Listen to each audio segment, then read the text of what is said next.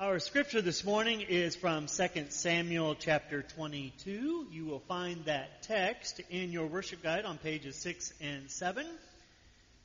Here is the words as written in 2 Samuel. David spoke the words of this song to the Lord after the Lord delivered him from the power of all his enemies and from Saul. He said, The Lord is my solid rock, my fortress, my rescuer. My God is my rock. I take refuge in him. He's my shield and my salvation strength, my place of safety and my shelter, my Savior. Save me from violence. Because he is praiseworthy, I cried out to the Lord, and I was saved from my enemies. Death's waves were all around me. Rivers of wickedness terrified me. The cords of the grave surrounded me. Death's traps held me tight. In my distress, I cried out to the Lord. I cried out to my God. God heard my voice from his temple. My cry for help reached his ears. The word of God for the people of God. Thanks be to God. So, this is, dear friends, and I promise, the next to the last week in our series, The Life of David. Thank you for persevering through the last seven or so weeks of it. I know. It feels like eternity, doesn't it? Right? To hear about David. But we're remembering and recalling the biblical witness that says that David was a person who shared the same heart as God. And so the design of this series, the, the goal of this series was to survey his life, the people, the events, things like that that shaped and formed him to have the same heart as God, so that as we go through our journeys, we might be able to see some of those similarities that are shaping our heart. The goal is for every single one of us to reflect the heart of God to the world around us. We've looked at various characteristics over these past several weeks. We've looked at persistence, openness, faith, selfless love, fidelity, forgiveness, redemptive love, these characteristics of the heart of God and how they might permeate our lives. This week, we're going to immerse ourselves in the words of David that reflect his search for the heart of God. How he found the source of hope in God. If you think about it, one of the ways which we speak about the world around us, our circumstances today, one of the ways that we do that is as we do it through music. We use music to tell stories. There's so many genres that uh, we listen to. Younger generations today find it more accessible, frequently listen to music. And the words and the pictures that are painted are evocative, they are imaginative. Sometimes they're explicit and illicit, but it, it forms and it shapes in many ways a view of the world. It paints a picture of what is going on in the world. And often these songs express yearning they talk about the void that is within us.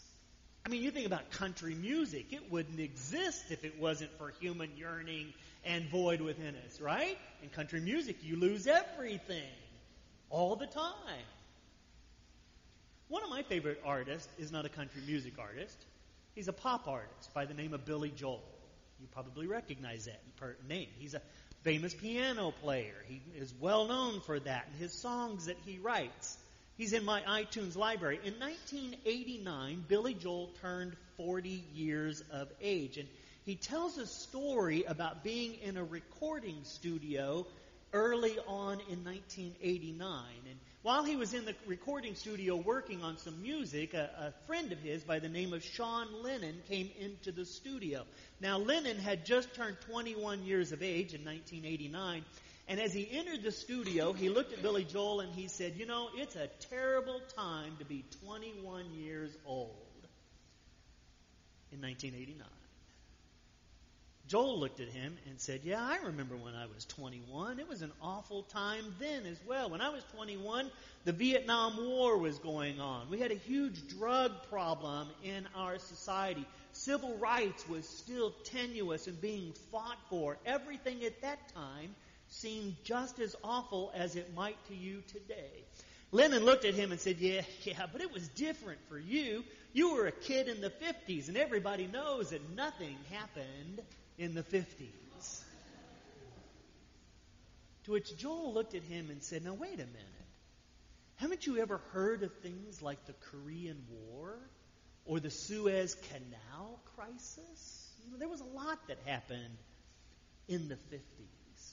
That conversation between Billy Joel and Lennon became the spark for a song that he penned that year and recorded. It actually ascended to be number one on the Billboard charts and was nominated for the Grammy Award for Record of the Year. The title of the song was We Didn't Start the Fire. Right? Now, what Billy Joel did in this is he wrote down 100 names, places, and events that covered the 40 years that he had been on the earth. He started in 1949 and each year wrote down some things about each one of these years to span the 40 years, 49 to 89. Listen to this list because I'm confident that many of you will recall some of these things that he noted as well. He starts out Harry Truman, Doris Day, Red China, Johnnie Ray, South Pacific, Walter Winchell, Joe DiMaggio. Joe McCarthy, Richard Nixon, Studebaker, television, North Korea, South Korea, Marilyn Monroe. You catching the rhyme yet? Right? Remembering it? Right? Rosenberg's H bomb, Sugar Ray, Panmunjom, Brando, The King and I, and The Catcher in the Rye. Good. You guys can at least rhyme. Eisenhower, vaccine. England's got a new queen. Marciano Liberace, Santayana, goodbye. Joseph Stalin, Malenkov, Nasser and Prokofiev, Rockefeller, Campanella, Communist Bloc. Roy Cohn, Juan Perón, Toscanini, Dacron, Dien Bien Phu Falls, Rock Around the Clock. Einstein, James Dean, Brooklyn's got a winning team, Davy Crockett, Peter Pan, Elvis Presley, Disneyland. Bardot, Budapest, Alabama, Khrushchev, Princess Grace, Peyton Place, Trouble in the Suez. Rock and Roll, Pasternak, Mickey Mantle, Kerouac, Sputnik, Chou En-Lai, Bridge on the River Kwai. Lebanon, Charles de Gaulle, California baseball. Starkweather, Homicide, Children of Thalidomide. Buddy Holly, Ben Hur, Space Monkey Mafia. Hula Hoops, Castro, Edsel is a no-go. U2, Syngman Rhee, Payola Kennedy. Chubby Checker, Psycho, Belgians in the Congo. Hemingway, Eichmann, Stranger in a Strange Land, Dylan, Berlin, Bay of Pigs Invasion. Lawrence of Arabia, British Beatlemania, Ole Miss, John Glenn, Liston Beats, Patterson. Ole Miss, John Glenn, uh, I just read that line. How about we move on? Pope Paul, Malcolm X, British politician sex, JFK blown away. What else do I have to say? He comes back with a few more things. Birth control, Ho Chi Minh, Richard Nixon back again, Woodstock, Moonshot Woodstock, Watergate punk rock, Begin Reagan Palestine, terror on the airline, Ayatollahs in Iran, Russians in Afghanistan, Wheel of Fortune, Sally Ride, heavy metal, suicide, foreign debts, homeless vets, AIDS, crack, Bernie Goetz. Hypodermics on the shore, China's under martial law, Rock and Roller Cola Wars. How many of you remember in 1989 the battle between Pepsi and Coca Cola and the rock stars that they used to promote their products? And he finishes with, I can't take it anymore. He also noted that that was the worst ever song to try to perform live. because if you messed one thing up, you were never going to recover, as you well just saw on display. Right? But what's important is if you remember the chorus, the chorus contains these lines, these words. We didn't start the fire.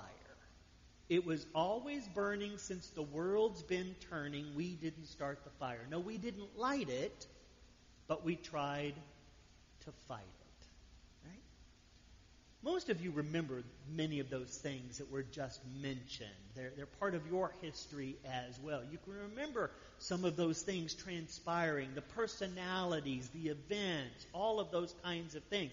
Some of you might not have a clue because 1989 you were you were barely toddling around. Others of you, this isn't part of your history at all because you weren't on the planet yet, right? Amen. But you remember things that you could add to this list. There are many things that we could add to this list names, places, events that would go along with the idea of the world being on fire. Right? just think about the recent election. Have we gotten past it yet? Right? No. I mean, you think about the national discourse and how it has descended into incendiary words. People won't even bring the topic up in polite conversation today because you have fear that you're going to get ignited by your friend, right? They're going to set you on fire because you disagree with politics. That's what we have descended to in our discourse. We can't have civil debate, so we avoid so that we don't have the violence of it. And I think about the results of this. We, the people, are no longer experiencing a more perfect union. Rather, I think all of us are pretty well sick and tired of the whole thing and hope it would all just kind of go away. But really, if you think about it, most all of us are losing faith and hope in our current exercise of government and the way in which we, as people, try to perform and, and form a more perfect union. But, but my question for you this morning is does, does these things mean that all hope for the world is gone? Is beauty, creativity, ingenuity, love, peace, and hope things of the past? Or are they still present in the world today? Is there anything that inspires you to hope, inspires us to hope for the future and what is yet to come? We know that scholars and commentators over the centuries have reviewed David's prose and his poetry. They have done a, a, marvelous job of defining for us and dissecting it, categorizing it, so that we know what each one of these categories are and how they define David's view of the world, what he's trying to share and inform us in. To think of the five main types of the Psalms as they are categorized, right? Praise Psalms. Some of them are royal in their nature. Others of them are about thanksgiving. Some of them portray wisdom, while others of them are lament psalms. 2 Samuel 22 is actually a duplicate of Psalm number 18. They are both the same, and they are a psalm of thanksgiving. But not simply for what God has done. If you read the full psalm, David also cast an eye for the future and what God has promised to do for him, his family, and for Israel. What God will accomplish in the days yet to come, and his hope in those things. Because David is a person that is struggling with chaos, the chaos of his life. You think about the world in which he lived, even as king. It was a world that was fraught with wars with the surrounding communities and countries and people, constantly at war. In his own kingdom, he found himself in this in and out love affair with the people. His royal court, he had advisors that at one time were strong friends which are now his adversaries. And then in his own family, the chaos that happens in murder and rape and premature death and premature seeking of power. David has chaos all around him. His world is on fire. And yet he writes about something different. It's not always a complaint for David. He seeks something from God in his writing a vision of what is yet to come that is a fulfillment of God's promises. Old Testament scholar Walter Brueggemann says that chaos is a theme in the Hebrew Bible, but it's not just isolated as a theme to days of old. For many of us, chaos is a besetting issue in our common experience. There is chaos in our lives, in our worlds. It can be intimate, it can be corporate in nature. And when we think about it, we put a lot of time and attention into the chaos that is around us as we battle many things, whether it be power and injustice or politics or the threat of climate change or nuclear war. We're constantly in chaos around these things. They invade our reality. They captivate our attention, our thoughts, our words, and our deeds, this chaos. Now, according to Brueggemann and many others, what we humans do as our natural response is, is we try everything within our own human capacity and capability to resolve the chaos that is in our world. We put faith in our own abilities. We place hope in our own capabilities, in our ability to navigate and get out of chaos on our own. Where does that leave God? You see, the heart of God is characterized by many things, as we've seen over the past several weeks. I would add to that a naming of the vision of a different day and a different world ahead of us. God's heart is set upon a vision of restoration and goodness, and this should be a vision of hope for those of us who are followers of God. David knew this in his life. In measure, David experienced it. David had hope in what God would continue to do, as I said, for his family, for Israel, and for the world yet to come. David was a man who shared God's heart because David believed and lived in this vision of hope. He professed in word and deed that God is the power behind all of creation, that God is the power behind our ability to na- navigate our chaos, that God is the power that we should speak about in the world around us that can affect transformation and change, and that God is the empowerment in each one of us to be a part of that. David believed. David sought after these. He represented hope in God's vision to transform the world. We speak about transformation in so many ways, that vision of it. One of the subcultures of Christian tradition that we are not enmeshed in, but we might be familiar with, is that of African American spirituals. It talks about a vision of a different day. They were in our songs that speak of a reality that cast a vision of hope of what God will do for God's people. In the 1960s, one of the spirituals that emerged was a morphing of a well known hymn, Joshua Fought the Battle of Jericho. You guys know that hymn, Joshua Fought the Battle of Jericho, Jericho, right? Right? So the tune was reimagined and fresh words were put to it at this time. The title of the tune was Marching Round Selma. And here's its words Marching round Selma like Jericho, Jericho, Jericho. Marching round Selma like Jericho. For segregation wall must fall. Look at people answering to the freedom fighters' call. Black, brown, and white Americans say segregation must fall. Good evening, freedom fighters. Tell me where you're bound. Tell me where you're marching. From Selma to Montgomery even in the Negro spiritual, there is the idea, the understanding of a new vision, a different day. It casts hope. But hope isn't simply a belief in things not yet seen, it is a belief in things that are yet to come as well. Hope isn't just a concept simply relegated to the Psalms or a song. Hope isn't something external and out there hope should have a real, tangible presence that impacts the life of the church, impacts each one of your lives. I would tell you that hope isn't simply expressed by attending church. Hope is made real in the world by us being the church, the body of Christ, active in the world around us, bringing change, bringing hope to the world. Most of you probably heard the story earlier this week about a family that was vacationing in Panama City, Florida. There were two boys, 8 and 11, that were on bodyboards. They had gotten out into the surf, but a riptide carried them far away from the shoreline. They started screaming for help, and their parents, their mother and grandmother, went to look for these boys and couldn't see them near the shore, but heard them out in the water heard their cries for help. So they got in the water and tried to get out to reach them to save them, but they got caught up in the rip current as well.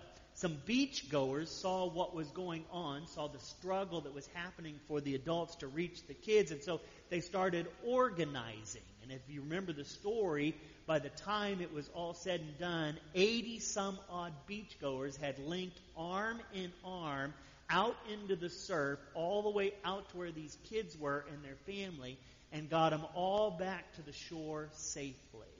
It said it took them almost an hour to, to fight the, the rip current and the tide to get them everybody in to shore. It left everyone exhausted. Imagine with me, friends, the panic, the chaos, the loss of hope of that family in that moment of desperation until a whole bunch of people they didn't know got actively involved.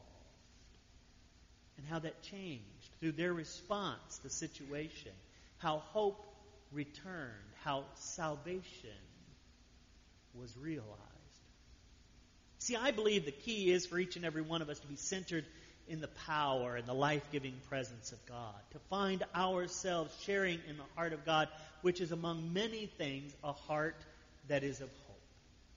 We know, we affirm, we believe in the vision that God has for creation. We proclaim the words of a new heaven and a new earth. We affirm, we know, we believe in the vision of equality and justice for all persons. We know, we affirm, we believe in the vision of responsibility for creation and for one another. But I want to ask you, how much time and effort do we put into these visions? How much time and effort do we put into responding with hope to a chaotic, on fire world? Here's what I hope you remember from today in our conversation. To be reminded that chaos seems to be winning in the world, even in a time when we are technologically advanced, where human ingenuity seems to be at its highest, the world still seems to be on fire. David reminds us, David has the same heart as God because David has a hope in God's power to overcome this chaos. David has a vision of what God promises to do and will do. And that we are invited ourselves to immerse into the power of God so that we might profess and act in hope of making this become our reality in our world. So here's your invitation for today. So, how much are you relying on your own capacity to address chaos in your life? Have we, in some ways, cut God out of the picture when maybe now is an opportunity to incorporate God back into the picture? To be reminded that God is the power behind all things, that God is the only one who can fully address the chaos that's in our small little world and in the world around us. To take active steps of hope to seek God in this moment? Or to ask yourself this question How much attention have you been giving to the chaos in the world around you, to the lives that you have power and influence in? To be reminded that God does not turn a blind eye to our circumstances. We can't turn a blind eye to the world. People who have the heart of God see and respond to the chaos around them, and God invites us to be that people today. To follow the pattern of Jesus Christ as we respond to those in need, the lost, the least, the ignored, the oppressed. Would you join me in a moment of prayer? So, merciful God, in this moment, we entreat upon you, as we have heard from you today, in the proclamation of the reading of your words from 2 Samuel and what you laid upon David's heart and how he shared his understanding of you. Not only how it formed and shaped him, but the casting of vision of hope of what you have promised for him, for his family, for Israel and the world. For us to understand, O oh Lord, that that's not a dead promise, that is still alive and well today it's a promise for us, the community of faith, the disciples of Christ, that you are one who still navigates the chaos around us and will overcome it. That you have given us a vision of hope of a world yet to come and how we are called to participate in seeing that vision come to fruition. Form and shape our hearts, O Lord, today, that we might be people who not only speak of this, but who enact it in our worlds. Use us as your instruments to proclaim your vision of hope for all people. We ask this in Christ. Amen. I'm going to